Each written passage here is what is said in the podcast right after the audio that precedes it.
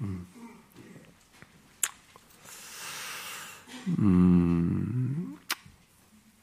우리가 이 같이 계속 기도도 하고 그랬는데 어, 어쨌든 이 정규식 컨퍼런스를 함께 우리 공동체가 또 기도하고 네, 그런 서 그래도 하나님께서 우리에게 불쌍히 여겨주시고 또 잘 마치게 해주시고 또 은혜도 주셔서 너무 감사하고요. 아, 우리가 대외적으로는 아주 큰 그래도 이 시간인데 네, 그렇게 잘 마치게. 아, 저는 1년에 두 번이 크게 긴장이 됩니다. 한 번은 우리 수련회, 예, 그 우리 교회 안에 이제 우리들을 위해서 또 한 번은 이렇게 목회자들을 대상으로 하니까 좀 더 더 부담도 되고 그래서 이 시간이 크게 부담이 되는데 어쨌든 그 두 개의 그 일을 또잘 음, 은혜 중에 마치게 돼서 감사하고 근데 뭐 이번 주가 또 회심 집회라서 긴장이 약간 풀어질 때가 돼가지고 어, 준비하는데 어려움이 있습니다만 하나님께서 이번 주 회심 집회에서도 좀 은혜를 주시면 좋겠어요. 자, 이 3장, 이 로마서의 3장 21절부터 어, 특별히 26절 이 내용이 굉장히 로마서 전체에서도 중요하고 그 중에서도 또 24절부터 26절이 또 굉장히 어, 복음의 핵심적인 내용을 담고 있어서 어, 굉장히 중요한데 이 세 구절 안에 제가 이번에 핵심 집회 컨퍼런스도 말했다시피 three 솔라가 있어요. 오직 그리스도, 오직 은혜, 오직 믿음이 이 세 구절 안에도 다 언급되고 있습니다. 참 굉장히 중요한 구절이죠. 그런데 이제 그 내용에 근거해서 좀 덧붙이는 내용이어서 여기도 뭐 한꺼번에 27절부터 30절 한꺼번에 하면 될 텐데도 여기서도 이 믿음에 관한 강조 어, 그리고 이제 제 31절 같은 경우는 믿음과 연관져서 율법 문제를 이렇게 어떻게 오해하지 않도록 말하고 있어서 아, 결국은 이렇게 조금 여기까지는 조금 더 천천히 상세하게 좀 다루고 사장부터는 조금씩 더 서둘러서 나가도록 하겠습니다. 자, 이 앞에서 어, 음, 예수 그리스도를 어, 화목제물로 삼으심으로써 우리의 죄가 사함을 얻고 어, 의롭담을 얻게 되었다는 생명 같은 진리를 이 앞에 26절까지 말한 뒤에 여기 27절 어, 이하에서부터 이제 그 앞에서 말한 것과 아, 연관지어서 세 가지 논증적인 질문을 이 사도 바울이 하게 되는데요. 그래서 우리로 하여금 이 바른 진리 위에 서서 이 진리를 바르게 적용하도록 후대에 오는 모든 사람들에게도 이 앞에 있는 이 중요한 핵심 성경의 이 복음의 핵심적인 내용에 대한 이 적용이 빗나가지 않도록 해주는 어떤 그이 얘기를 27절 이하에서 말을 해주고 있어서 우리가 이것도 함께 병행해서 앞에 내용과 연결해서 잘 주의해서 어, 들어야 합니다.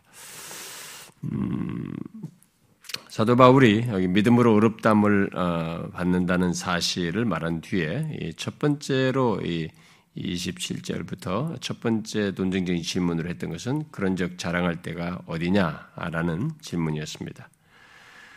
그러니까 그리스도의 십자가로 말미암아 값없이 얻게 된 이 구원을 누구도 자랑할 수가 없다는 것, 특히 행위의 차원에서 자기의 구원을 말하는 어리석음은 결코 있어서는 안 된다는 것을 대답으로 해 주었습니다.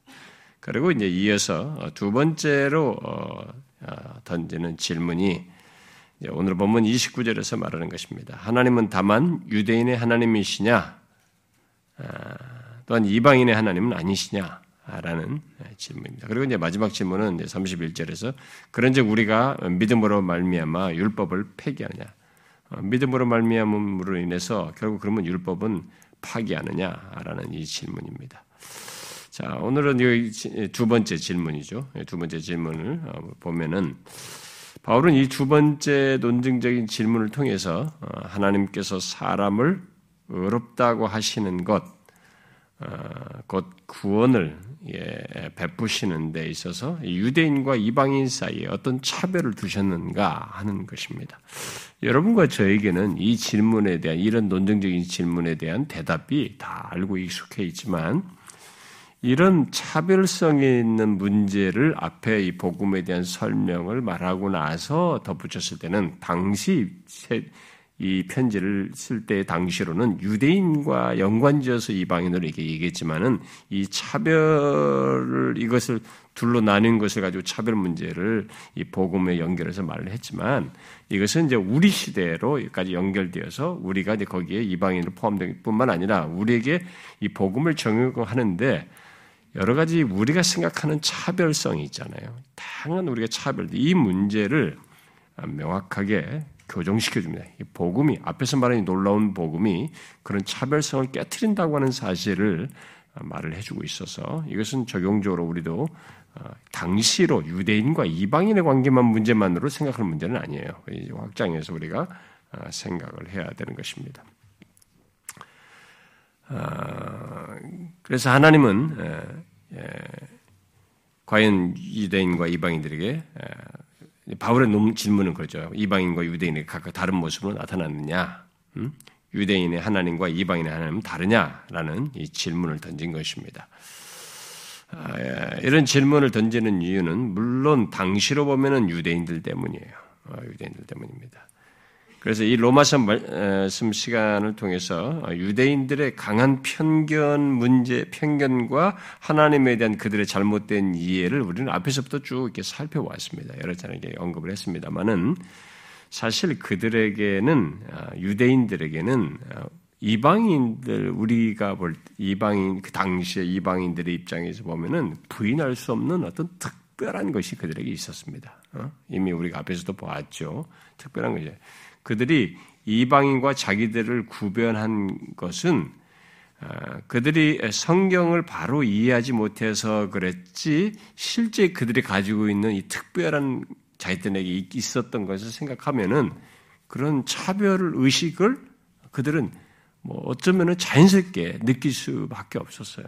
음, 왜 그러냐면은 유대인들은 자신들과 하나님의 자신들과 하나님과의 어떤 특별한 언약 관계, 모든 백성들이지만 아모스지만 너희들 너희를 너희들만 알았다. 오늘 이방인 중에 모든 열방 가운데 너희 너희들만 알았다고 하는 걸 보았다시피 모든 어, 하나님께서 이스라엘 백성들과 특별한 이 언약 관계를 맺었단 말이에요. 그게 유구한 역사 속에서 그걸 이렇게 어?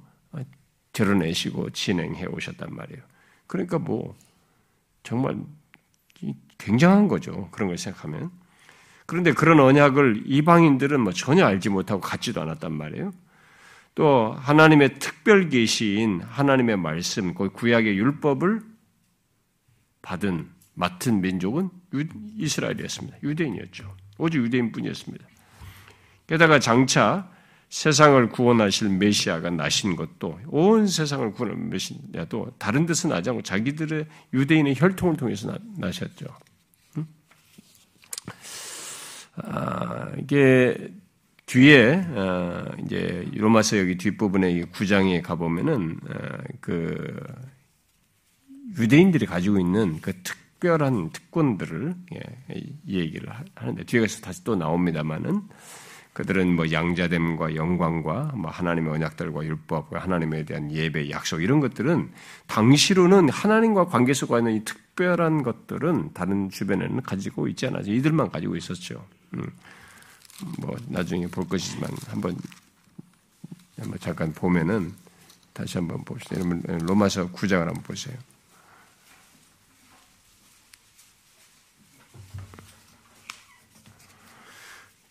로마서 9장 4절 음, 5절 음, 봅시다. 4절 5절 읽어봐요. 시작.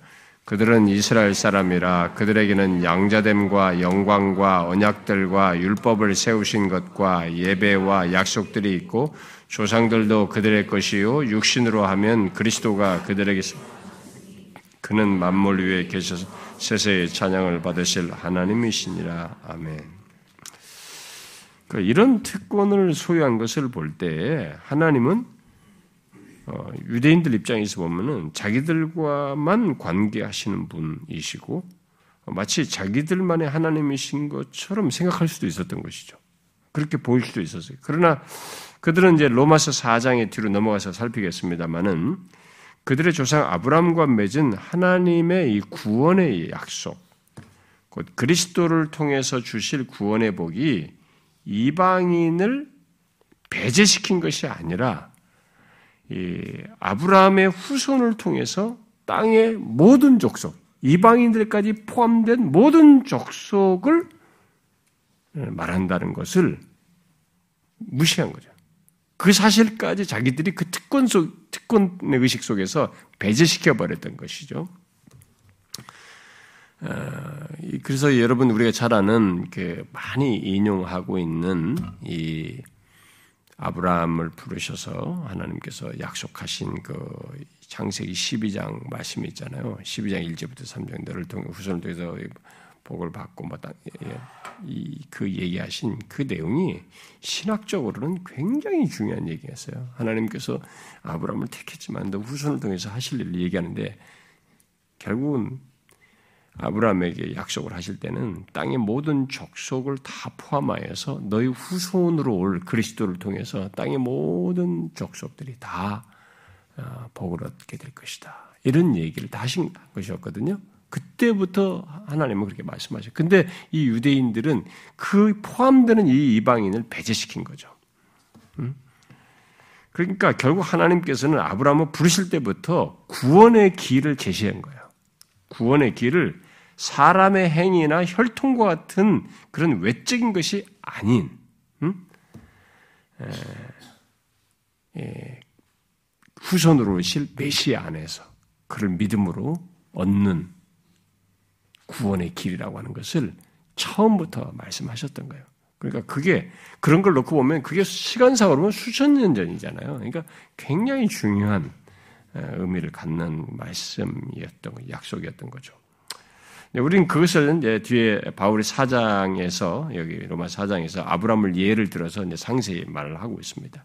그래서 하나님은 예나 지금이나 동일하게 행위로가 아니라 믿음으로 의롭담을 얻게 하셨던 것이죠. 그게 처음 아브라함 때부터 하셨던 얘기예요. 약속이었던 것입니다. 이제 그것을 우리가 여기 이제 28절에서 앞에 이미 살펴봤던 것이죠. 그러므로 사람이 의롭다 하심 얻는 것은 율법의 행위에 있지 않고 믿음으로 되는 줄을 우리가 인정하노라. 자, 그러면 유대인이든 예, 이방인이든 구원의 차별이 없다는 것을 바울이 제차, 3차 이렇게 강조하는 이유가 무엇일까? 음? 여기 지금 29조도 하나님은 다만 유대인의 하나님이냐, 또 이방인의 하나님은 아니냐 이렇게 하면서 앞에서도 이런 차별이 없다는 얘기를 몇 번 얘기했단 말이에요. 근데 여기서 또 다시 이런 얘기를 강조한단 말이에요. 그러니까 지금 로마서 앞에서부터까지 살펴본 사람들은 아, 뭐 똑같은 얘기 또 나오냐 뭐 이렇게 할 수도 있습니다. 그러니까 어떤 연결고리 선상에서 또 얘기할 필요가 있어서 자꾸 나오는 것인데요. 이게 우리는 이제 이런 얘기하면 식상이 하는 거죠. 성경도 앞에서 비슷한 얘기가 나오면 빨리 그 아, 나오던 팍 지나가 버리려고 하는 거죠. 이 문맥 속에서 강조하고자 하는 이 저자의 원래 기록된 말씀의 취지나 의도 같은 걸 배제하고 싹 지나가 버리려고 하는 거예요. 그러니까 여러분도 제가 이제 말씀을 전할 때 어떤 것을 제가 반복하잖아요. 반복하면 아, 똑같은 얘기. 거기는 빨리 지나가고 싶은 거예요. 안 듣고 싶은 거 봐. 안 듣고 싶은 인상을 쓰면서 막 빨리 지나가 다음 얘기라 말. 그건 내가 뭐 연속곡 씁니까? 뭐 연속 작가입니까? 소설 씁니까? 여러분 만약에 글을 쓴다면 감칠라는 얘기만 새로 계속 삽입해서 하겠죠. 그런데 하나님의 말씀은 영혼에 때리는 거라고요. 우리가 어제 상태와 오늘 상태가 다른 것이고 또 어떤 얘기를 하더라도 이 말을 강조해서 우리는 계속적으로 이것이 앞에 내용의 연결선상에서 또 필요해서 말을 할 필요가 있는 것이기 때문에 그걸 들어야 할 내용인 것이에요. 우리 영혼은 하나님의 말씀을 계속적으로 반복해서 들어야 할 필요가 있는 것입니다. 여러분과 제가 죽을 때까지 의롭다 하시면 얻는 얘기를 수만 번 들은들 그게 지루하다고 생각하면 되겠어요? 지루할 수가 없죠. 지루하다고 생각하는 그 사람이 문제가 있지. 응? 하나님께서 값없이 은혜로 의롭다 하신 이 놀라운 구원의 어마어마한 이 응? 복음의 메시지를 지루하다고 생각하면 예수를 믿지 말아야지. 그 사람이 알고 있는 예수는 다른 예수죠. 그럴 수는 없는 것입니다. 바울은 지금 여기서도 이해를 하는 거죠. 아, 유대인이 이방이든 구원에 차별 없다는 왜또 얘기하는 거야? 뭐 이럴 수 있겠는데 우리는 질문해봐요. 왜 또다시 이런 문제를 여기서 언급하는가? 그것은 인류 역사에 구약 시대든 신약 시대든 또 오늘날도 마찬가지로 하나님께서 사람을 의롭다 하시는 길, 이 길을 여기서 다시 재차 강조하는 겁니다. 우리를 구원하는 길은 오직 한 길밖에 없다는 것을 다시 이 문맥선상에서 강조하기 위해서예요. 바울이 이 문맥상에서 이를 강조하는 것을 오늘날의 많은 시대의 이 기독교가 무시를 하고 있는데요. 우리는 이 문맥에서 이 강조를 그대로 따라가야 됩니다. 구약 시대든 신약 시대든 똑같아요. 모든 시대를 거쳐서 하나님께서 사람을 의롭다 하시는 길은 구원하는 길은 오직 한 길밖에 없다는 것입니다. 유대인들이 율법 아래서 무엇을 통감했습니까, 여러분? 자기들이 특별하게 하나님의 계시의 말씀 율법을 가지고 있었지만 그들이 율법 아래서 절절하게 통감했던 게 뭡니까? 구약의 역사를 쫙 보면 알잖아요. 선지서를 쫙 읽어보면 돼요. 율법을 다 지킬 수가 없다는 것이었습니다. 도대체 자기 그 율법으로는 자기는 안 된다는 것이었습니다. 절대로 안 된다는 것이. 그래서 그 율법으로는 구원을 받을 수가 없다. 그냥 아침에 일어나자마자부터 하루만 해도 율법을 온전히 못 지키는 거예요. 그러니까 우리는 율법을 지킬 수가 없다, 온전히. 그러니까 율법을 지킴으로써 구원을 얻는 일은 우리에게는 불가능하다라는 것이 그들이 절절하게 깨달았습니다. 그러면 이방인은 어떻습니까? 이방인들에게는 율법이 없었지만은 우리가 앞에 이 장에서도 봤지만은 그들의 마음속에 심겨 도덕적인 양심이라는 게 있습니다. 어? 이 도덕적 양심에 이 도덕적 양심에 그럼 충실했느냐? 도덕적 양심을 따라서 바르게 살았느냐? 그런 인간이 어디 있어요? 이방인들 중에 아무도 없는 것이죠. 자, 그런 가운데서 바울이 여기서 대답으로 얘기했던 것이 뭡니까? 바로 십자가에서요. 그 아무것도 그 조건에 양, 그 다 안 되는 조건에 있는 인간들에게 구원의 대답으로서 설명해 준 것이 십자가였다고. 여기 24절부터 26절이 바로 그거 있습니다. 예, 예. 그래서 그런 조건에 있는 인간들에게 그런 대상들에게 하나님께서 이 십자가를 통해서 나타내잖아요. 그런데 십자가가 결국 무엇을 보여준 것입니까? 그런 인간의 조 건에 있는 인간들에게 무엇을 보여준 거예요? 이 십자가를 통하지 않고는 이렇게 하나님의 아들이 오셔서 십자가에 달려 죽는 죽음으로써 구원을 내신 이 길이 아니면 안 된다는 것이 다른 길이 없다는 것을 하나님께서 끝없이 예언하시고 예언하시다가 역사 속에서 공개적으로 그걸 나타내셨습니다. 이 길이 아니면 안 된다는 것을. 아, 박애정신 나타낸 게 아니에요. 사람들에게 뭐 좀, 너희들에게 뭘, 뭘 하나 이렇게 과시하는 그런 것 아니라고요. 율법으로든 인간이 가지고 있는 심기운 양심으로든 어떤 것으로도 스스로 구원할 수 없는 인간에게 이 길, 이 길이 인간을 구원하는 유일한 길이다고 하는 것을 역사 속에서 공개적으로 나타내신 것이죠. 그러면서 십자가에서 모든 구분과 차별이 완전히 폐하여지게 되는 것을 드러내신 거죠. 그래서 그리스도의 십자가만이 유일한 구원의 방식으로 우리에게 제시된 것입니다. 그래서 바울이 예배소 2장에서 그리스도 안에서 이방인과 유대인은 하나가 되었다. 그 둘 사이에 막힌 담을 허신 것, 한 것이 바로 예수 그리스도의 십자가라고 에베소 2장에서 말하는 거죠. 그야말로 아브라함에게 땅의 모든 족속이 복을 받을 것이라는 언약이 그리스도 안에서 그렇게 성취되는 것을 바울은 예, 기술한 것이죠. 결국 아브라함의 씨인 씨인 어, 예수 그리스도를 통해서 구원의 복이 어, 이제 그를 믿는 모든 사람에게 차별이 없게 확장되어서 어, 있게 되었다라고 말하는 것입니다. 그래서 앞에 이제 27절에서 그 오직 믿음으로 의롭게 되는 복음이 모든 자랑을 배제한다.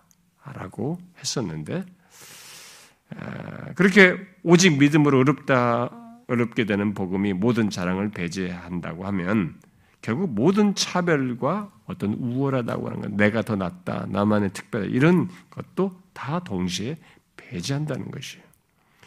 그러므로 이방인들은 예수 그리스도의 십자가로 말미암아서 하나님의 성도들과 이제 하나님의 백성된 사람, 백성된 자가 되고 하나님의 가족이 되고 하나님 나라의 동일한 시민이 된다는 것을 바울이 에베소 2장에서 다 그대로 얘기하지 않습니까? 바로 예수 그리스도 십자가로 말미암아 그렇게 됐다. 이방인들 다 권속이다. 하나님의 권속, 하나님의 가족, 패밀리다. 이렇게 얘기하지 않습니까? 하나님 나라의 동일한 시민으로 이, 이 얘기하는 것이죠.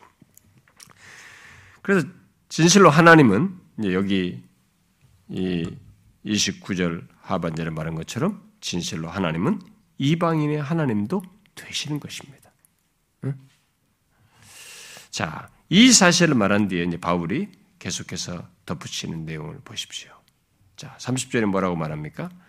할례자도 믿음으로 말미암아 또한 무할례자도 믿음으로 말미암아 의롭다 하실 하나님은 한 분이시니라라고 말하고 있습니다.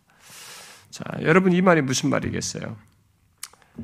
아, 그것은 오직 하나님께서 한 분이시라는 사실이 바울이 이 질문을 던지고 29절 질문을 던지고 이제 대답을 계속 연결해서 하는 겁니다. 오직 하나님께서 한 분이시라는 사실이 유대인과 이방인 사이의 구별과 차별을 더 이상 있을 수 없게 한다는 것을 말하는 것입니다. 그러니까 유대인들은 하나님이 오직 한 분이신데도 구분하려 구별하려고 하려고 했던 거죠. 응? 이것을 구별하려고 했던 것입니다. 마치 유대인을 위한 한 하나님이 존재하고 이방인을 위해서는 뭐 다른 뭐가 있는 것처럼 뭐 다른 하나님이라도 어? 존재하기라도 한 것처럼 이런 식의 논제를 폈던 것이죠.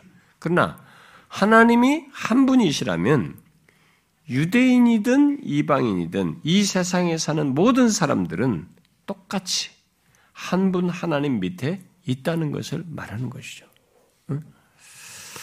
바로 그 한 분 하나님께서 그의 구원에 오직 한 길을 제시하셨다라고 얘기하는 것입니다.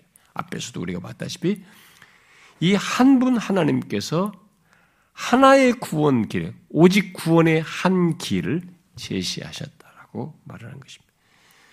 다시 말해서 하나님이 한 분이시라는 것은 구원의 방법도 오직 한 가지뿐이라는 것을 뜻한다는 거죠.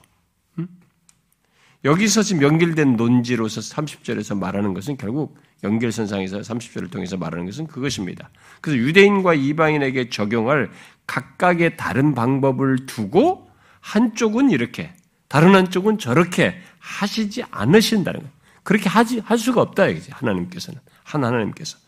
하나님은 항상 자기에게 모순되게 하지 않아요. 이쪽은 좀 뭔가 다른 편법으로 쓰고 이쪽은 전공법으로 쓰고 이렇게 하실 수가 없대요. 그것은 하나님 자신에게 자신의 성품과 음? 존재에 모순되는 것이죠.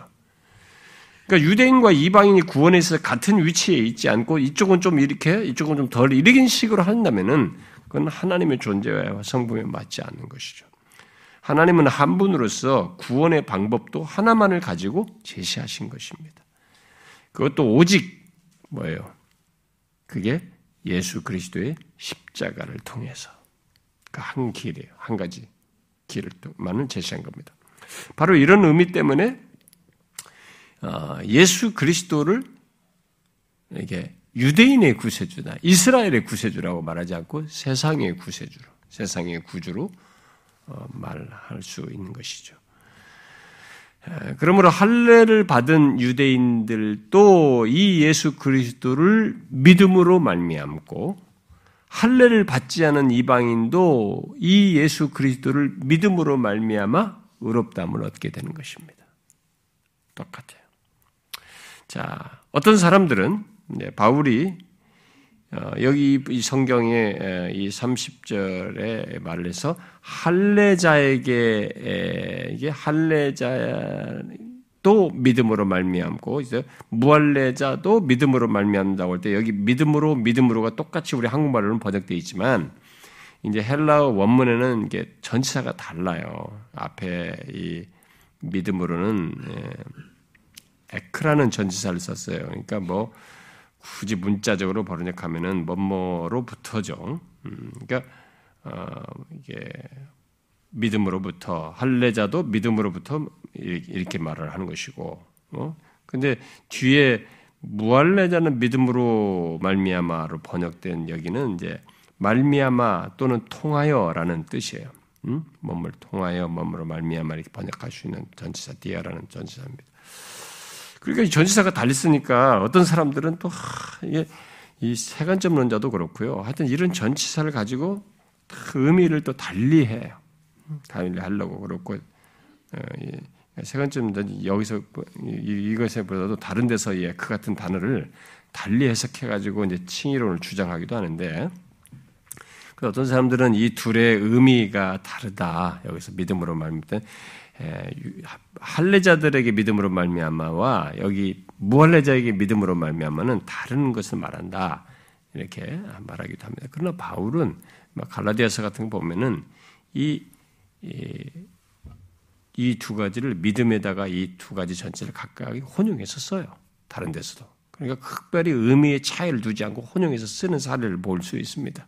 그러므로 이 두 가지는 정확히 번역해서 뭐 믿음으로 또는 믿음을 통하여로 이렇게 말 각각을 말하든 바울이 말하고자 하는 것은 이 문맥선상에서 의롭다함을 얻는 것이 지금 중요한 것은 믿음으로와 믿음으로 말미암아 믿음으로 통하여가 통하여와 의로가 무슨 의미냐 해서 이걸로 어떤 차별을 두려는 게 아니고 여기서 지금 강조하자는 것은 의롭다함을 얻는 것이 사람의 행위가 아니고 믿음이다. 이 믿음이라는 수단을 통해서 얻게 된다라는 것을 강조하는 거죠. 그걸 지금 강조하는 거죠. 그래서 그래서 아무리 구약의 채권이 큰 유대인이든 그런 것이 없는 이방인이든 그들이 구원을 얻을 수 있는 유일한 길은 예수 그리스도를 믿음으로다. 믿음으로 통해서다라고 지금 강조를 하는 것입니다. 그러니까 다른 길은 없다. 선택할 여지도 없다. 선택할 다른 여지도 없다 라는 것을 지금 말하는 것입니다. 어, 할례자 곧 유대인이든 무할례자 곧 이방인이든 의롭다함을 얻는 것은 어, 우리의 모든 죄를 대속하신 예수 그리스도를 믿음으로 말미암아서이다라고 강조를 하는 것입니다. 그래서 구원에 있어서 그 어떤 구별도 그래서 구원 문제에 있어 구원을 하는 데 있어서 어떤 구별, 차별 이런 것들이 필요치가 않다. 있을 수가 없다. 그런 구별이 필요치 않다라는 것을 강조하는 것입니다. 당신의 인종이 무엇이냐? 황인종이냐, 백인종이냐? 당신의 국적이 어디냐? 미국이냐, 아프리카인이냐, 아시아인이냐? 당신이 사회적 계층이 어떠냐, 대통령이냐, 아니면 국회의원이 무슨 정치적인 사회적 지위가 높은 사람이 아니면 노예나 뭐 천박한 어떤 사람이냐, 뭐 어떻게 자기가 천민이든 그런 사회적 지금 옛날 시대로 말하면 그런 어, 사회적 계층이냐, 당신이 남자냐, 여자냐, 종이냐, 자유자냐, 연령대가 어른이냐, 소년이냐, 그 어떤 것도 구원하는데 차별이 없다. 오직 오직 예수 그리스도를 믿음으로 말미암아서다. 이걸 강조하는 겁니다. 여러분들은 이게 지금의 입장에서는 별거 아닌 것 같지만 이건 굉장한 소식이에요.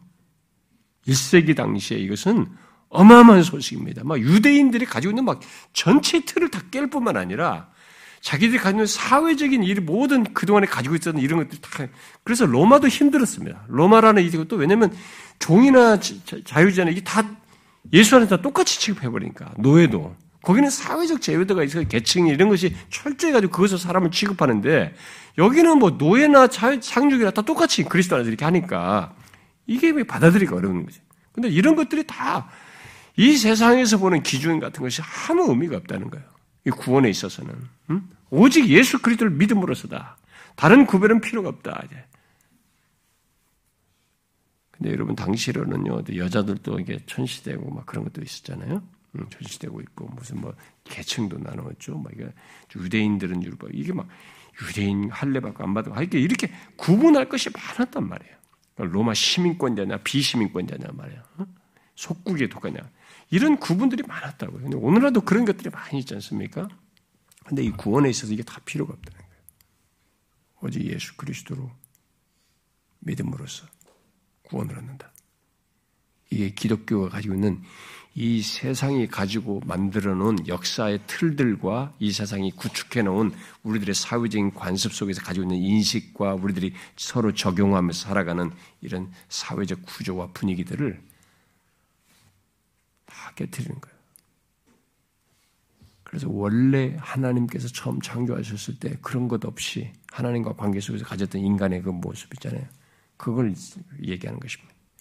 그게 교회에서 회복이 되는 거예요. 그래서 바울이 종이나 자유주의 여자나 자유나 하나다고 얘기도 하고 유대인이나 헬라인이나 다 같이 하나라고 이게 모든 것을 다 그 교회 안에서 다 하나로 묶잖아요.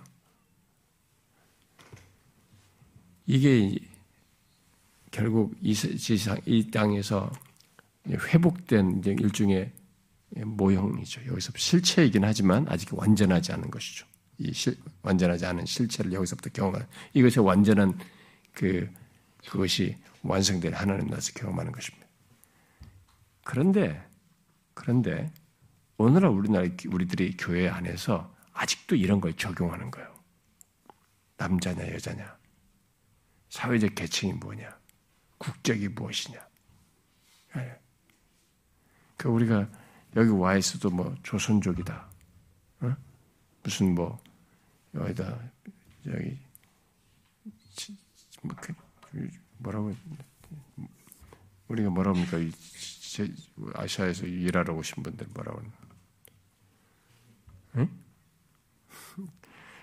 돌덩이가 다 돼가지고 생각이 안 나요. 우리 일하러 오신 분들이잖아. 이런 분들을 우리가 이게 막 천시하는 거예요. 우리나라 사람들이 그러네. 그리고 여러분 이제는 부유한 교회 이런 데 가보면은 그 우리도 그럴 수 있어요. 우리도. 근데 우리가 정말로 자기를 부인하면서 우리 나도 모르게 어려서부터 학교에서 배우고 아이들끼리 배우고 지들끼리 막 그런 그룹을 지으면서 했던 형성된단 말이에요. 그러니까 그게 자기도 모르게 드러나거든요. 그런 것들이 아, 이 그리스도의 교회 안에서 진짜 주님께서 선을 그으셨잖아요. 십자가 안에서 다 깨뜨렸다요. 그런 구분. 오직 예수 그리스도를 믿음으로 말미암아 구원을 얻는다. 모든 계층이 의미가 없다. 이게 밝혔단 말이에요. 근데 우리가 여기 구원 공동체인데 그걸 회복하여서 완성된 하나님 나라로 나아가는 이 세상의 유일한 이, 예? 공동체인데 여기서 그, 런걸 보여주는 거 우리가 아직도 그건 안 되는 것이죠. 어? 우리 안에서 그런 차별성은 구원의 공동체에서는 아닌 것입니다. 이 세상을 살면서 우리들이 가진 모든 구별들이 하나님과의 관계 속에서 관계에 영향을 미치지 않고 그리스도 안에서 갖는 교제에도 방해가 되지 않는다. 구원을 받는 우리들에게 있어서 그걸 얘기하는 겁니다. 그래서 오직 예수 그리스도의 십자가 아래서 그리고 오직 그를 믿는 믿음을 통해서 모든 사람은 완전히 동등하다. 이게 여기서부터 얘기한 거예요.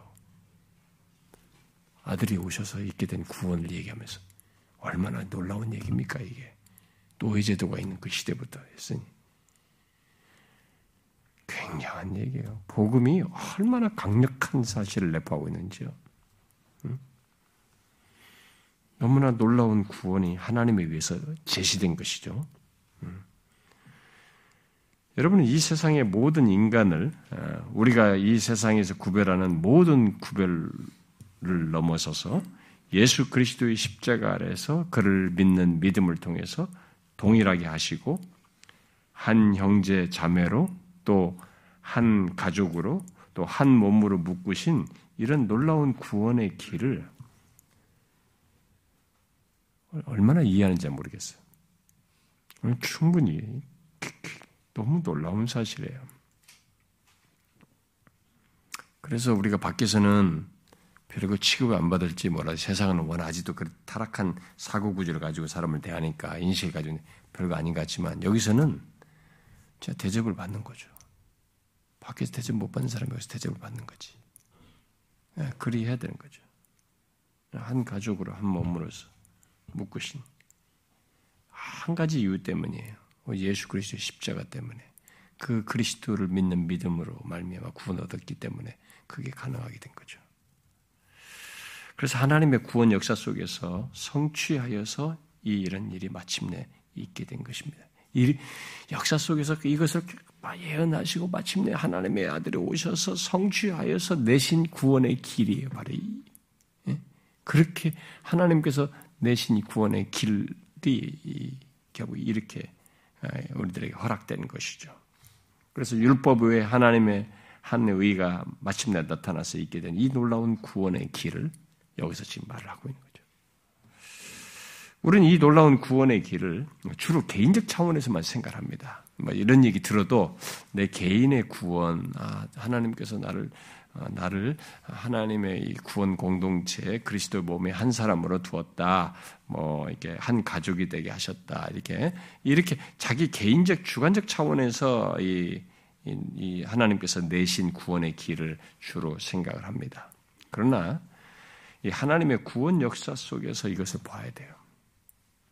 하나님께서 내신 이 구원의 길은 모든 세상의 차별성을 다 깨뜨리면서 그걸 하나로 이렇게 오직 예수 그리스도를 믿음으로 말미암아서 어, 얻게 되는 그걸 깨뜨려서 그들을 구원하시는 이 일을 이런 길을 내신 것을 구원의 역사 속에서 봐야 돼요.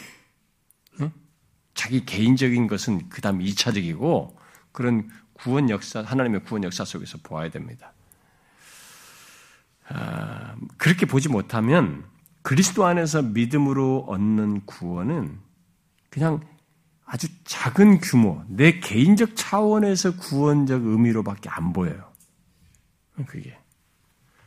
하나님의 구원 역사 속에서 하나님께서 예비하신 이 구원의 길, 온 세상을 다 가지고 이런 걸 깨뜨리면서 마침내 그것을 그리스도께서 다 묶으시는 십자가에서 그런 걸 차별성을 다 깨뜨려서 종이든 자유자든 모든 계층이든 나라와 민족이든 인족이든 다 하나로 동등하게 하시고 한 형제 자매로 묶으시는 이 일을 하나님께서 구원 역사 속에서 마침내 오셔서 그 일을 행하심으로써 있게 하셔서 세상 역사를 구원의 그런 진행을 그렇게 하셨다고 하는 하나님의 예비하심 속에서 진행된 이것, 이 구원 역사 속에서 보아야, 아, 그렇게 해서 그것이 이 세상에 진행되어서 내가 거기에 포함된 것이, 예, 예, 포함된 것을 봄으로써 이게 어마어마한 사실이라고 하는 큰 그림 속에서 그걸 보게 되죠.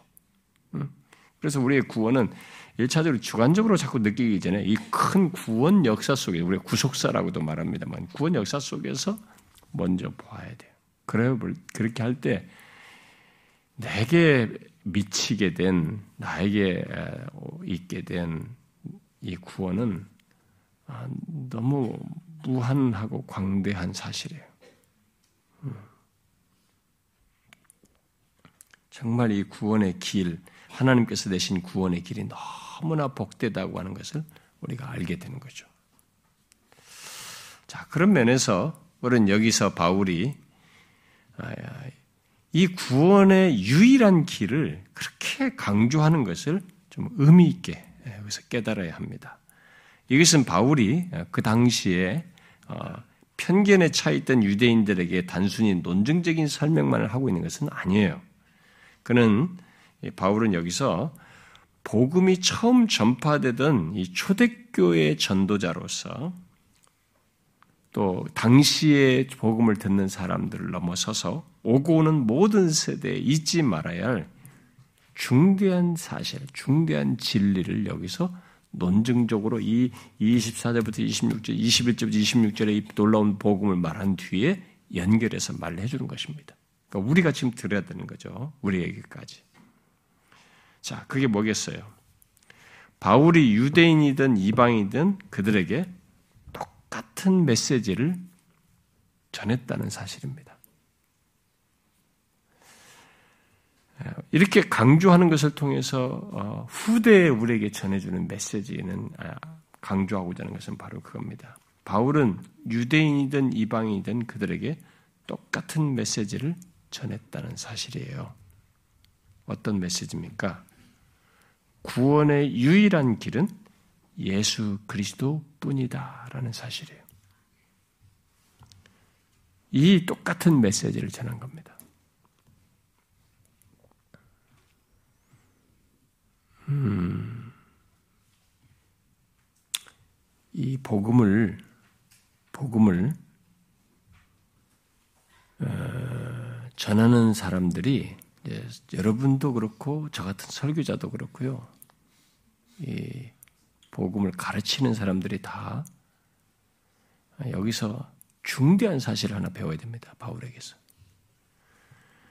우리 앞으로 어, 이제 우리 지금 사역자들도 이게 진짜 자기들에게서 자기 안에서 검증을 좀 받아봐야 돼요. 검증해봐야 되는데 어, 사람들이 예, 복음을 말할 때 복음을 굉장히 자기가 한번 잘 전해보고 싶어서 거기에 자꾸 뭔가를 이렇게 자기 무엇을 덧붙이려고 애를 써요. 근데 복음은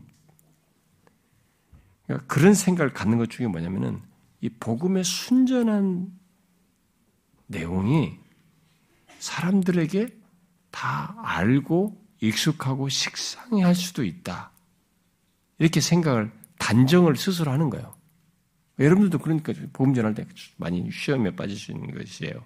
그렇게 하면서 자꾸 자꾸 거기에 뭔가를 자꾸 덧붙이고 싶은 유혹을 받는 거예요. 내가 좀 더 잘 이것을 뭘 해보고 싶어, 잘 설명해보고 싶어, 뭔가를 어떻게 해보겠다는 이 의지를 자꾸 복음에다가 자기가 덧붙이는 거예요. 그러면서 이 아, 논리를 펴고 뭘 하면서 결국은 복음의 이 순전한 내용을 흐려버려요. 근데 바울은요, 유대인이나 이방인에게 똑같은 메시지를 전하는데 구원의 유일한 길은 예수 그리스도 뿐이다라는 사실을 순전하게 말했어요, 사실은. 여기 지금 이, 그, 그걸 여기서 강조하는 거죠, 사실. 나는 누가 그런 얘기를 하더군요. 음, 존 맥아더 목사가 지금 뭐 80도 넘으시고 뭐 이렇게, 어? 이게, 근데 아직도 그 교회에서 계속 이게 설교도 하고 그런데, 그 뭐 셰퍼드 컨퍼런스라고 주로 거기도 목회자들 컨퍼런스랍니다. 그런데 목회자들 모였다고 그래서 뭐 학문적이고 막 그렇지 않대요. 그냥 자기들이 너무 익숙한 얘기를 그냥 복음의 그런 순전한 사실 뭐 이런 것들을 그냥 익숙한 사실을 또박또박 얘기한대요. 뭐가 이게 무슨 아주 신선한 지적으로 자극을 주는 어떻게 막 그런 방대한 그런 내용이 아니라는 거예요. 그런데도 그 말에 권세가 있다고 그래요. 그게 우리들이 다 이게 우리 걸 덧붙여서 한번 해보다가 실패하고 나서 최종적으로 깨닫고 얻는 결론일 수도 있는데요. 그게 사실은 처음부터 가져야 할 태도예요. 우리가 복음은 구원 얻는 복음은 구원의 능력이에요. 내가 잘 전해서 하는 게 아니라 복음을 통해서 구원하는 능력을 하나님께서 하셔요. 여기서 중요한 사실은 그겁니다. 바울은 오고 오는 세대에 그 사실을 말하는 거죠. 유대인이든 이방인이든 똑같은 메시지를 전했다는 거예요. 바로 구원의 유일한 길은 예수 그리스도 뿐이라는 사실을. 달리 말하면 오직 예수 그리스도의 십자가뿐이라는 것을 말했다는 것이죠. 바로 이 같은 바울의 모범이야말로 오늘날 우리들에게 아주 절실한 거죠. 오늘날 우리 시대에 너무 절실한 겁니다. 오늘날 우리 기독교 안에는 여러 가지 다른 메시지, 아까 말한 것처럼 너무 과장된, 자기의 무엇을 너무 덧붙인, 너무 잘난 체를 하는, 너무 순전한 것에다 막 자기들의 막 의욕을 지나치게 덧붙여서 너무 논리로 막 설명을 과장하게 덧붙여버린 게다가 더 나아가지고 왜곡된 응? 뒤섞인 메시지를 전하는 그런 시대가 돼버렸어요. 여러분들이 여기서 신앙생활 하는 사람들은 이렇게 어, 어, 그, 여러분들이 아는 것보다 이게 다른 메시지를 전하는 우리들의 현실이 얼마나 심각한지를 여러분들은 잘 모르십니다. 여기 계신 분들은. 그래서 제가 많은 듣는 저는 어쩔 수 없이 듣게 돼요. 어, 또 상담도 받고 어, 각지에서 그리고 목회자들이 다각제 목회자 경험도 듣는데 너무 현실적으로는 진짜 황당하게 이를 데 없습니다. 너무 다른 메시지가 많아요. 근데 노골적으로 우리들의 이 많이 퍼져 있는 우리들 사이에서 이 복음을 아, 제가 이 기독교 세상님 그 배교 속에서도 얘기했다시피 복음을 마치 실용주의 복음으로 말한다든가 어? 복을 받는 것으로 그러니까 그걸 복음으로 알고 있는 거죠. 그런데 얼마나 그런데 교회 사람들이 많습니까? 열심히 그걸 쫓습니다. 그리고 심리학적인 복음이라든가 도덕주의적인 복음이든가 어? 오늘날 이 포스트 모던적인 그런 복음 문화 코드를 덧입힌 복음 말이죠. 그리고 신비주의적인 복음 또 뭐 그러다 보면 또 복음을 갖다가 지성인들을 생각해서 지성인들을 위한 복음, 복음이 되면 가난한 사람과 억눌린 자들을 위한 억눌린 자들을 위한 복음, 가난한 자들을 위한 복음. 뭐 이런 그 식으로 자꾸 복음을 예, 특화시키려고 애랬습니다. 그죠? 그래서 이런저런 특정 대상을 위한 복음 등등을 자꾸 사람들이 생각하면서 말을 하는 거죠. 그들에게는 그렇게 해야만 한다고 생각하는 거죠. 그러면서 너무 다른 복음을 예, 전해지는 것입니다. 저는 근데 그런 식의 생각과 태도는 어, 목회자들뿐만 아니라 우리들의 일반 모든 성도들조차도 어, 흔히 취하는 것이기도 한데요. 아, 그래서 이제 지성인들에게는 그들에게 맞는 다른 복음이 필요하다는 생각을 해가지고 우리가 거기에 자꾸 의욕을 퍼쳐요. 아, 이 사람은 좀 지적인 사람이니까 자꾸 이렇게만 해야 된다. 아니 물론 이제 거기에 어떤 것들이 좀 더 맞는 설명을 해줄 필요가 있지만은 의도 자체가 지성인들에게는 또 다른 무슨 거기에 거기에 맞는 다른 복음이 있는 것처럼 이런 동기나 태도를 처음부터 선입관에 갖고 그들에게 그런 복음이 필요하다고 생각하는 이런 것들은 뭔가 이 바울이 여기서 말하는 것과 너무 다르다는 거죠. 그리고 기독교 풍토 속에서 자란 사람들은 모태신앙 사람, 모태신앙인들, 어, 또 부모가 예수 믿는 사람들에게는 예수 그리스도의 십자가는 이들에게는 새삼스러운 것이라고 자꾸 단정짓는 거예요. 그 얘네들에게는 그런 얘기를. 그러니까 우리 교회에서는 이제 그런 것이 하도 가르치고 뭐 하도록 해서 그게 이제 우리 전체적인 내용이 됐지만은 일반 교회 속에서 그런 아이들에게 그런 태도를 취하는 거예요. 얘네들에게는 예수 그리스도 십자가는 너무 새삼스러운 것이라고 생각해가지고 그들에게는 그 말하지 않아도 되는 것처럼 생각으로 점법을 해요. 뛰어요. 건너뛰면 그 다음 얘기를 한다고. 어, 도덕적인 얘기를 자꾸 해. 그러나 여기 사도 바울은 이 복음 전도의 가장 완벽한 모범을 여기서 우리에게 보여준 셈인데요. 그는 오늘날 우리들이 흔히 갖는 태도를 완전히 부정하고 모두에게 동일한 메시지를 전하는 것을 여기서 증거해 주고 있습니다. 그는 우리는 모두 똑같은 처지에 있고 악한 사람이든 선하고 고상한 사람이든 예수 그리스도의 십자가의 복음, 피 묻은 복음, 그리고 오직 예수 그리스도를 통하지 않고는 그 어떤 소망도 구원도 없다는 것, 그것이 오직 유일한 길이라고 하는 것을 강조하는 거죠. 이 같은 메시지를 다 정하는 거예요. 모든 문화권, 모든 계층, 모든 대상들에게 유대인이든 이방이든 똑같이 전하는 거죠. 근데 우리, 여러분들 생각해요. 뭐 우리도 그러는데요. 안 그런다니까요. 제가 말하잖아요. 우리는 막 섞었잖아요, 많이. 벌써부터 이 사람들이 이 사람에 맞는 복음을 자꾸 찾으려고 하고 그런 동기부터 출발부터 한다니까요, 우리가. 근데 사도 바울은 그런 것 자체를 안 가졌는 거예요. 모든 계층이든 노예든 지, 어? 귀족이든 말이죠. 유대인이든 이방이든 모든 사람들에게 그걸 해죠. 똑같은 처지이다. 어? 그래서 예수 그리스도의 십자가의 복음이에요. 그 오직 그리스도를 통하지 않고는 인간은 어떤 소망도 구원도 없다는 이 동일한 메시지를 전하는 거예요. 근데 제가 여러분들 보는 이거 별거 아니다고 생각할지 몰라도요. 에, 목회자가요. 어떤 교회에서는 아, 이 교회에서는 이런 말씀 전하지면 안 되겠지 하고 그 말씀을 거기에 맞는다 하시고 이런 걸 빼고 말씀을 전하는 이런 유혹도 목사들이 받아요. 그러니까 그렇게 설교를 해요, 또 실제로. 그런데 여러분 가만히 들어보면 그런 이런 복음을 십자가 이런 복음들을 이런 사실을 다 알고 있고 사람들이 익숙하다. 그리고 이건 다 그냥 건너뛰도 된다라고 생각하면서 너무 이것을 경시하거나 여기에 뭘 덧붙이는 것이 오늘날의 흔한 생각이에요. 말씀을 전하는 사람들 사이에서도. 바울이 취한 태도가 아닙니다.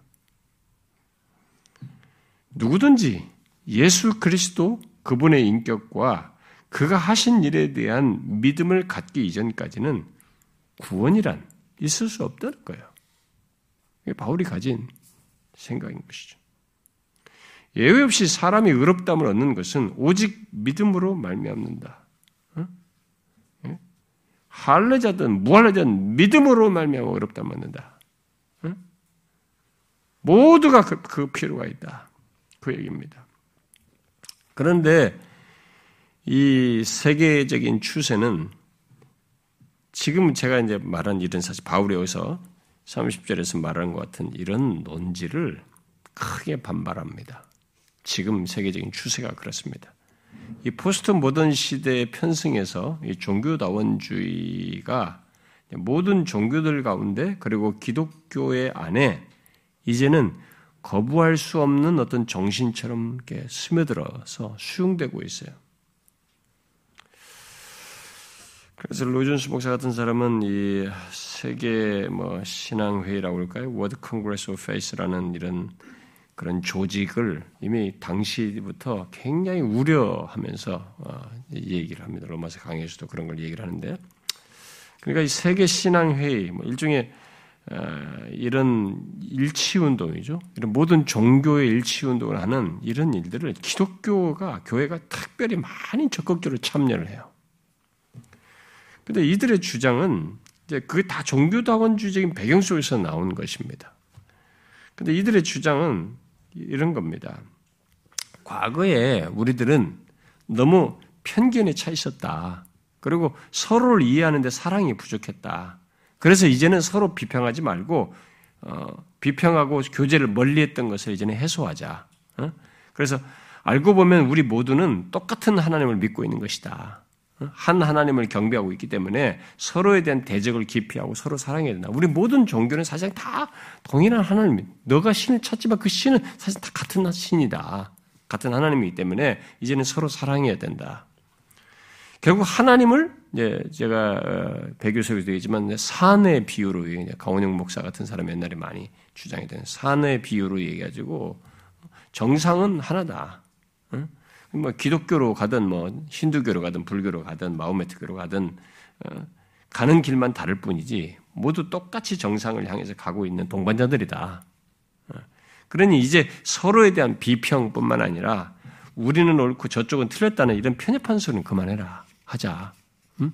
그런 거 다 그런 소리는 너무 편협한 자들의 얘기고 극단적인 것이다. 이런 주장이에요. 그래서 이들은 다른 종교들에도 그래서 마음을 열고 서로를 배우고 서로의 종교들을 배우자. 음? 아, 그렇게 배우면서 하나님을 경배하자고 이렇게 말을 하는 것이죠. 아, 구원의 정확한 이해가 없는 사람들이 이런 얘기를 듣거나 아직 기독교의 이런 성경의 진리들을 정확하게 접하지 않고 있는 교회 안에 있는 어떤 사람들과 또 아직 이런 걸 전혀 모르는 교회 밖에 어떤 사람들은 이런 내용이 굉장히 옳다고 봅니다. 너무 신선하고 바르다고 보죠. 아주 생각이 아, 정말 그저 어, 사람들이 가장 어, 믿을만하고 신뢰가 가는 사람들이다. 아, 그렇게 그리고 그런 포용성 오늘 이 시대가 굉장히 중요시 여기는 덕목인 그 포용성을 아, 가지고 있어서 거기를 더 선호하게 되죠. 음, 그런 태도를 취합니다. 뭐 WCC 운동도 다 그런 것이 있잖아요. 그러나 그것은 여기 로마서 어, 로마서 내용을 이렇게 어, 제대로 이해, 여기서 말하는 것들을 다 배제하고 말하는 얘기죠. 어, 앞에 로마서 1장 18절부터 3장 20절까지 말하는 인간 조건을 전혀 고려하지 않는 것이고 또 로마서 여기 3장 21절부터 26절에서 말하는 이런 사실을 전혀 이렇게 고려하지 않고 이 얘기를 하는 거죠. 그러니까 그래서 이런 사실을 정확히 안 바울은 여기서 그 같은 논지는 하나님에 대한 무지이다. 결국 그렇지 않다는 것을 이렇게 말하는 것입니다. 그래서 할례자도 믿음으로고 무할례자도 믿음으로만 어? 의롭다을 얻는 것이다. 이렇게 얘기하는 거죠. 분명히 바울은 이런 사람들이 말하는 것과 똑같이 여기서 보면은 오늘 얘기했잖아요. 하나님은 오직 한 분뿐이다. 바울도 그렇게 말합니다. 여기서 지금. 어? 이들이 말하는 것, 종교다운주의자가 말하는 것처럼 하나님은 오직 한 분뿐이다라고 바울도 말합니다. 그러나 그들과 바울의 차이가 있는 거죠. 응? 뭡니까? 이렇게 종교다원주의자들은 하나님은 오직 한 분뿐이고 모두 같은 하나님을 믿는다고 말을 하면서 출발을 하고 이 출발점이 끝이에요. 거기가 전부예요, 그냥. 출발점이 종착점이에요. 그러나 바울은 하나님은 한 분뿐이시다라는 것을 말할 뿐만 아니라 한 분뿐이시기 때문에 유대인에게 다른 방법, 이방인에게 다른 방법, 이렇게 구원의 길을 달리 내시는 분이 아니라 한 분뿐이시기 때문에 구원의 문제에 있어서 사람들을 취급하는 방법, 구원을 얻는 길로 제시한 것들 또한 오직 하나다.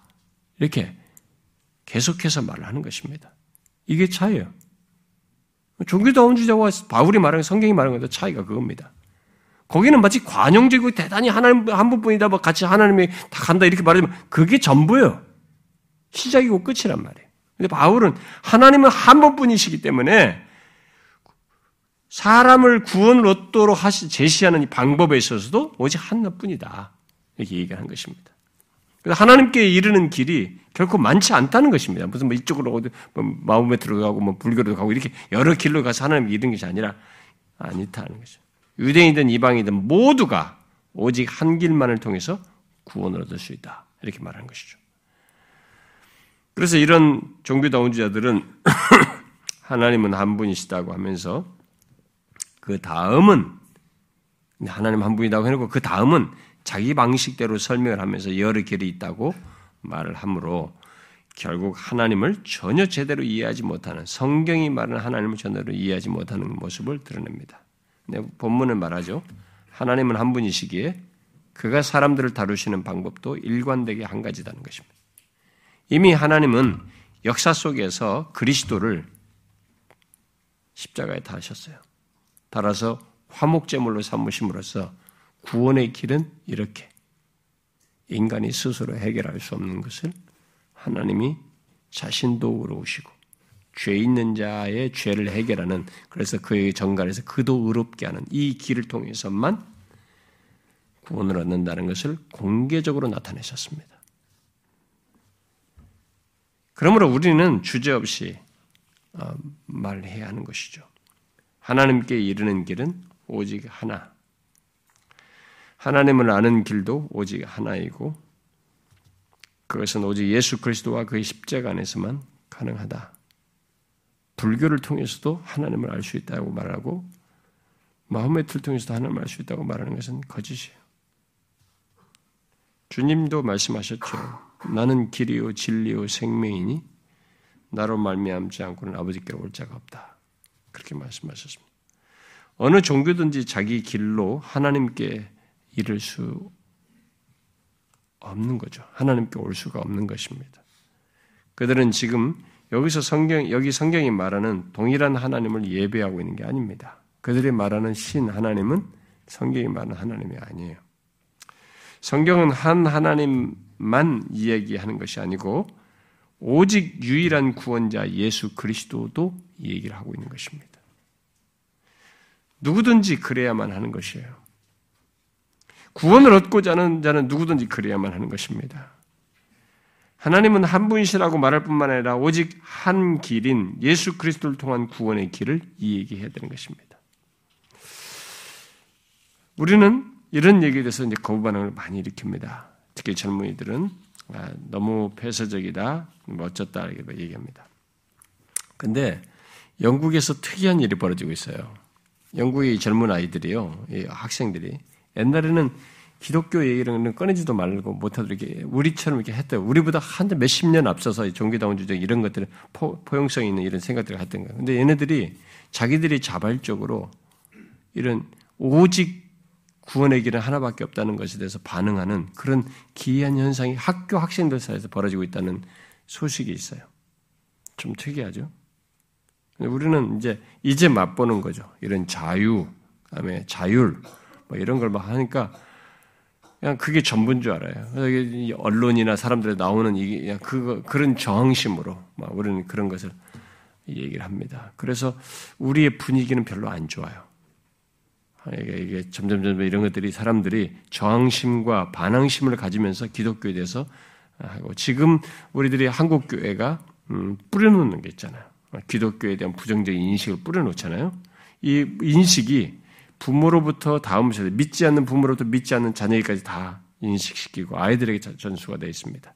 그러니까 얘네들이 지금 인식이 다 스며들어가거든요. 이런 인식으로 스며들면서 자라는 아이들은 복음을 접하기도 수용하기도 어려운 뿐만 아니라 이런 반발하는 자료로서 이런 종교적인 생각을 이미 깊이 수용한 상태로 자라나요. 그래서 우리 한국 교회는 하나님께서 큰 부흥을 주시고 영적인 각성을 갖게 하시는 주권적인 임재 속에서 그런 역사를 하시지 않는 한 지금 이 추세로는 별로 밝지가 않습니다. 한번 우리는 바닥을 칠 가능성도 있어요. 점점 점점. 우리들이 이런 것에 대해서 어, 이미 우리는 서서히 알아서 겁을 먹고 말을 하지 않습니다. 이 명확한 사실을 사람들이 기피해요. 이것이 기독교인데, 이것이 지금 바울이 말하는 구원의 길인데, 유일한 길인데, 이 유일한 길을 이렇게 뒤섞거나 감추거나 소극적으로 말하고 있습니다. 그런데 여기서 분명히 말합니다. 누구든지 하나님을 믿기를 원한다면 그는 하나님께 가기 전에 예수 그리스도를 만나야 돼요. 예수 그리스도께 나아가야 하는 것입니다. 믿음으로 말미암아 먼저 예수 그리스도를 믿어야 돼요. 그분을 만나야 되는 것입니다. 오늘날 종교다운 주자들은 복음을 부인하고 있습니다. 하나님께서 세우신 것을 부인하고 있는 것이죠. 특히 예수 그리스도의 십자가의 보혈을 짓밟는 일을 결국 하고 있는 셈입니다. 그리스도의 보혈을 통하지 않고는 누구도 죄삼을 얻을 수가 없고 구원을 받을 수가 없고 하나님께 이를 수 없는데도 말이죠. 오직 예수 그리스도를 통해서만 하나님과 화해할 수 있는데 이런 것들을 기독교 안에 종교도 자원주의자들이 스스로 이렇게 부인을 해요. 근데 바울이 디모데에게 말했잖아요. 디모데서에서 하나님은 한 분이시요 또 하나님과 사람 사이의 중보도 한 분이시니 곧 사람이신 그리스도 예수라. 바울이 예배소서 2장에서도 그랬잖아요. 그로 말미암아 곧 그리스도로 말미암아 한 성령 안에서 아버지께 나아간다. 사람은 아버지께 그냥 나갈 수가 없어요. 모든 인간. 어떤 종교를 하나 택해가지고 하나님께 나갈 수 있는 게 아니에요. 그리스도로 말미암아 한 성령 안에서 아버지께 하나님께 나아가는 것입니다. 그리스도를 부인하면서 우리가 같은 하나님을 믿으니 같은 마음으로 행하자고 하는 것은 성경의 역사, 아니, 성령 하나님의 역사와 인도라고 볼 수가 없습니다. 그것은 광명의 천사예요. 속임입니다. 예수 그리스도를 부인하는 것이고 십자가의 보혈을 짓밟는 것입니다. 네, 그런 주장을 할 때 자주 사랑 얘기를 합니다. 그러나 아이러니하게도 그들은 하나님의 완전한 사랑이 나타난 그리스도의 십자가를 부인해요. 우리가 사랑으로 서로가 어, 대적하지 말고 함께 하자 이렇게 말하는데 그러면서 하나님의 완전한 사랑이 나타난 그리스도의 십자가를 부인합니다. 이 종교다운 주자들이 취하는 태도예요. 그 지금 자라는 애들이 이제 그런 것에 영향을 받으면 자라는 것입니다. 하나님의 구원 방법은 오직 그리스도 예수 안에서 믿음으로 말미암아서다라고 하는 것이 바울이 유대인이든 이방이든 모든 대상을 향해서 말하는 것인데 결국 천국에 들어갈 수 있는 다른 길은 없다는 것이 예, 여기서 말을 하는 것인데 우리는 서서히 그것을 부인하고 있습니다. 자, 질문하고 싶습니다. 여러분들은 음, 우리 교회에서 신앙생활하면서 이런 얘기를 저로부터 많이 듣고 우리가 여기서 배워서 알고 있습니다만 여러분들이 아, 중심으로 또 진심으로 여기 바울이 말하는 오직 예수 그리스도를 믿음으로 오직 그 길 안에서만 의롭다함을 얻고 구원을 얻는다는 것을 믿으세요? 여기에 조금도 여러분들이 주저함이나 거부감 같은 거 없이 너무나 복음에 대한 충분한 이해 속에서 앞에 3장 21절부터 26절까지 이런 내용에 대한 충분한 이해 속에서 정말로 다른 길은 없습니다. 하나님이 공개적으로 세우신 독생자를 통해 세워서 화목점으로 세우신 이 사실을 명확히 알므로써 진짜 다른 길은 없습니다. 오직 예수 그리스도를 믿음으로만 의롭담을 얻습니다. 라는 이런 충분한 이해 속에서 여러분들이 그렇게 확고히 말하고 믿습니까? 어때요, 여러분? 이 마지막 질문은 대답을 하셔야 됩니다. 제가 끝내려고 질문하는 거예요. 어떻습니까, 여러분? 우리 시대가 너무 바뀌었어요. 이게 오직 이런 얘기 잘 안 씁니다. 그건 아, 저 사람 너무 강하다, 좀 과격하다 이게. 제가 얘기했잖아요, 우리 저 컨퍼런스에서요. 어느 큰 교회에서 박순영 목사를 강사로 누가 올렸는데 담임 목사님이 그 사람만 과격해서 안 된다. 과격해서 안 된대. 제가 뭐가 과격한, 지 모르겠어요. 그런 큰 교회를 유지하려면 기독교 세상 협력에 빠지다라 같은 얘기를 해서는 안 되고 배교 같은 설교 이런 얘기를 해서는 안 되는 것인가? 왜 대중은 여기 3장 21절, 26절 같은 말하는 이런 내용, 오직 예수 그리스도를 믿음으로서만, 그의 십자가의 보혈을 통해서만 인간은 구원 얻을 수 있다. 라는 것을 담대히, 단호하게, 확신 있게 말하지 않는가? 왜 그것을 사람들은 너무 과격하다거나, 너무 편협하다거나, 이렇게 생각해. 벌써 우리들의 인식이 확 바뀐 것이 아닌가. 그 다음 세대는 어떻겠는가, 우리 아이들은.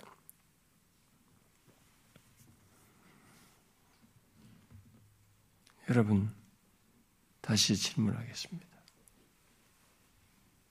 여러분들은 하나님께서 예수 그리스도를 갈보리 십자가에서 화목제물로 세우신 그 방법, 그 방법 외에는 다른 구원의 길이 없다는 것을 믿으십니까?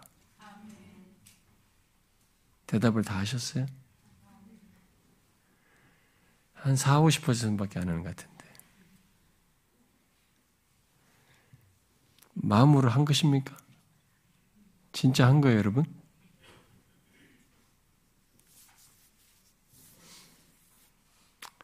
이게 제가 여러분들에게 강요해서 아멘이라고 대답할 문제가 아니고요. 여러분들이 이 사실을, 엄연한 사실을, 하나님이 역사 속에서 계시하고 증명한 이 사실을 1년짜리 역사도 아니고 10년짜리 얘기도 아니고 수천 년에 걸쳐서 해가지고 성취도 여기까지 이른 이 사실을 정확히 알고 그 실체를 정확히 알고 자기가 믿고 사실로서 자신도 소유해서 그렇게 확고하게 말할 수 있어야 돼요. 고백을 할 수 있어야 됩니다. 그렇게 못하면 가짜 신자죠. 잘못 알고 있는 거죠. 아니 우리가 현대 지금 포스트 모던의 이 종교다운지 이런 문화가 기꺼이 해봐야 응? 몇십 년 안 된 이 정신 세계인데 지금 이런 세계에 좀 물들어 가지고 이 우리들의 현대 정신 가지고 또 과거를 수천 년 전에 수천 년 동안에 이렇게 역사 속에서 드러내시고 하나님 공개적으로 드러내셔서 이루신 이런 사실을 현대 정신에 젖어 가지고 아닌 걸로 지워버리는 게 정상적이에요? 그게 정상적인 겁니까, 여러분? 그러니까 내가 지금 현재 보고 느낀 게 전부라는 이것을 가지고 착각하는 거잖아요. 내가 있기 전부터 현재는 과거 역사의 배경 속에서 있는 거예요. 수천 년의 역사 연결선상에서 지금 점처럼 지나가는 시간인 것입니다. 그 긴 역사 속에서 하나님이 예언하시고 성취하셔서 공개적으로 화목제물이 아니면 안 된다고 하나님이 오셔서 죄를 해결하지 않으면 안 된다고 하는 것을 분명히 보이고 자신의 의름도 그리고 죄 있는 우리도 의롭게 하시는 선명한 공개적인 하나님의 사역 속에서 구원하신 길을 제시한 이 유일한 길이 역사와 거쳐서 지금까지 성취돼서 나타났는데 그리고 그렇게 해서 사람들 수도 없이 구원했는데 이 현대 일은 정신에 젖어가지고 이것을 아니다고 부정하는 이게 정상이냔 말이에요. 정상입니까, 여러분? 그래서 너무 안타까워요, 지금 자라는 세대들이. 거기에 다 물들어가지고. 지금 모든 교회들마다 이 어린 세대가 없는 거예요, 지금. 대학부, 대학생 캠퍼스도 지금 애들이 안 되는, 성교단체가 안 되는 거죠. 대학생도 안 돼요. 지금 중국, 중국도 줄어들어요. 유치원도 줄어들어요. 애들이 다 줄어들어요. 이렇게 한 세대, 두 세대 지나면 우리나라도 교회 건물 지은 교회들 텅텅텅 좀씩 피어가겠죠. 어떻게 되겠어요, 우리도? 우리도 한때 기독교가 갔던 길을 거치고 나서 어떤 일이 있을는지는 잘 모르겠습니다. 그래서 여러분, 우리가 조국교회를 위해서 많이 생각해야 돼요. 그러니까 제가 여러분들의 조국교회를 위해서 기도하는, 저는 몇, 십몇 년 이렇게 사역하다가 얼마 하면 좀, 좀 가, 가면 돼요. 제가 뭐 20, 30년 뭐 얼마나 몇십 년 살겠어요, 여러분. 가면 됩니다. 한 세대, 두 세대, 다음 세대를 생각하셔야죠, 여러분들. 참기수도 제가 뿌리고 하는 겁니다. 그 중에 뭐 그렇게 되는 사람도 있고, 뭐 뿌려도 안 되는 사람도 있겠지만, 일단은 막 가능성이 있으면 뿌려보는 거죠. 조국교회 안에서. 우리는 다음 세대를 어떻게 해야 돼? 사람 키워야 돼, 사람 키워야 돼. 우리 교회가 할 수 있는 것 중에 사람 키우는 거죠. 한 사람이라도 제대로 된 신실한 일꾼도 키우는 거, 사역자들도 세우고 세우는. 그렇게 키워도 또 나가서는 또 다를 수도 있어요. 그건 내가 알 바가 아니고 일단은 뭐 심는 겁니다. 수고를 해서 우리 교회가 그걸 감당하는 것이죠. 다음 세대는 더 어려워요. 그런데 아무리 세대가 바뀌고 문화가 폐역하고 더 안악해도 바울이 여기서 보여준 거예요. 유대인이든 이방이든 똑같은 메시지를 전해야 되는 것입니다. 오직 믿음으로 예수 그리스도를 믿음으로 하고 의롭다 먹는다는 동일한 메시지를 여전히 힘차게 전해야 되는 것이죠. 구원은 거기서 일어나는 거예요. 구원은 복음, 예? 복음이 구원의 능력이 되는 이것은 바로 그렇게 그렇게 증거하는 데서 나타나는 것입니다. 그러니 내가 이 사람에게 이 사람이 뭐인데 이거 말해가지고 구원 받을까? 무슨 소리 하는 겁니까? 내가 구원합니까? 내가 전하는 복음을 통해서 성령께서 그 사람을 구원하는 것이지. 이 사람에게 맞는 복음이 따로 어디 있습니까? 하나님께서 십자가에 세우신 예수 그리스도 화목제물로 오신 하나님의 예수 그리스도 그가 우리의 죄를 사하신 그 사실을 전하는 것 아닙니까?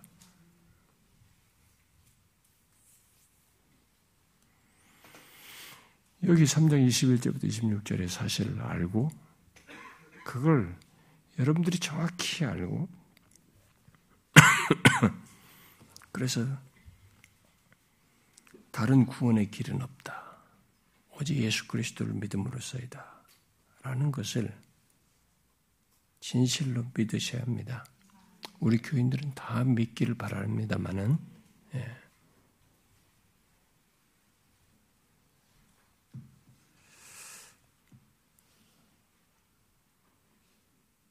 우리 아이들에게까지 이 메시지가 힘있게 전해지면 좋겠어요. 우리 여기 우리 목사님들, 사역자들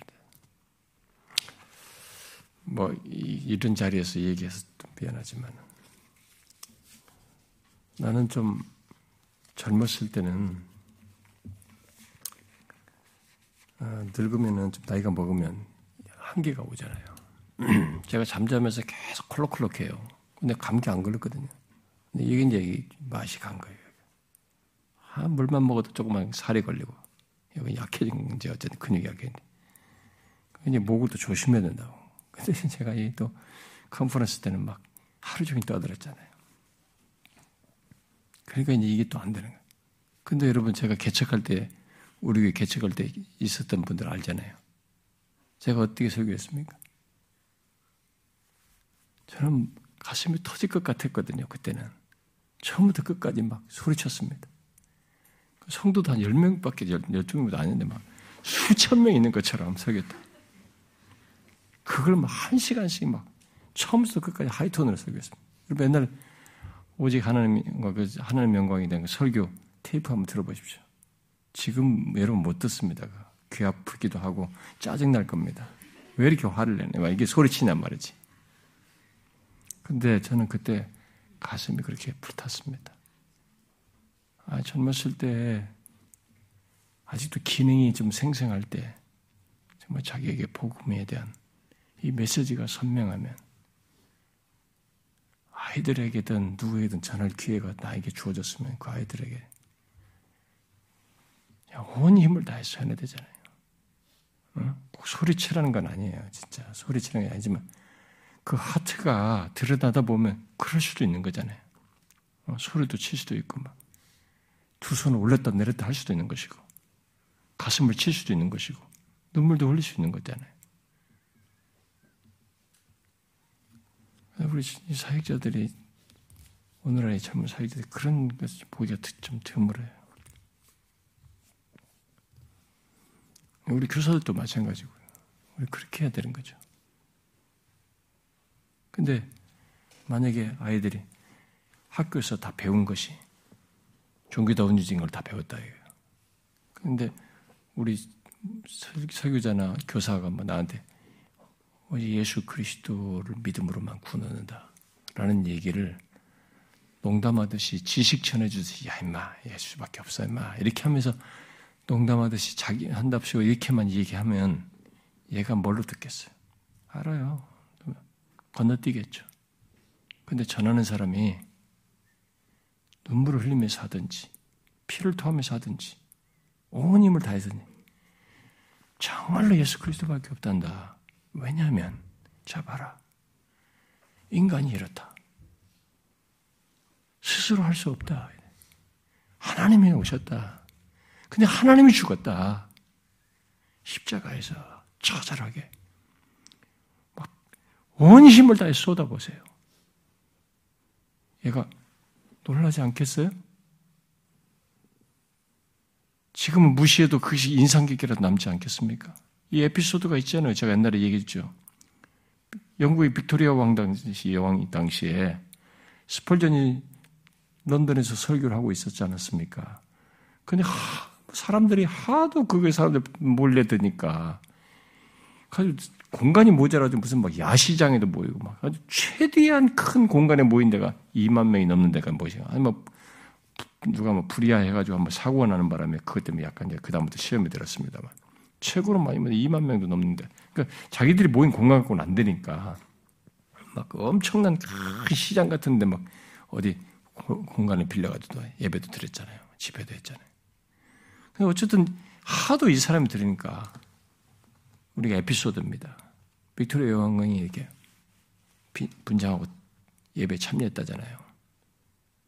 그럼 당시 무신론자들도 도대체 스펄전이 왜 이렇게 사람들이 뭐냐 한번 들어보고 싶다. 그래서 예배 참여했다잖아요. 그 유명한 이제 잊어버렸습니다. 제가 그 유명한 당시 유명한 영국의 에, 저기 무신론자로서 알려진 유명한 사람.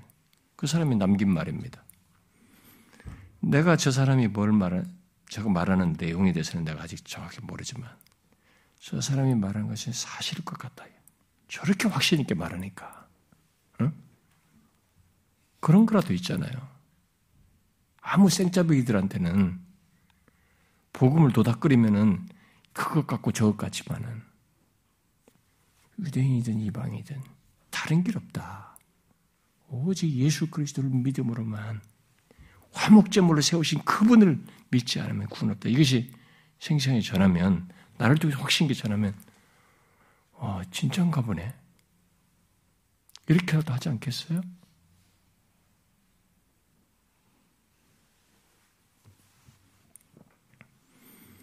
저와 여러분이 이런 확신을 가지고 복음을 말해줄 수 있으면 좋겠고, 만일 아직까지도 이런 확신이 없으면, 여러분,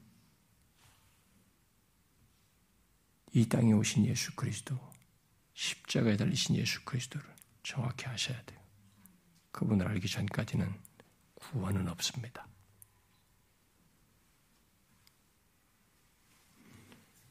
진실로 모든 우리 교에 속한 영혼들, 어린아이 이르기까지 어설프지 않게 이 놀라운 구원의 복음, 오직 예수 그리스도를 믿음으로 말, 말미암아서 의롭다함 없는 이 사실을 확고히 믿고 소유할 수 있기를 바랍니다. 기도합시다.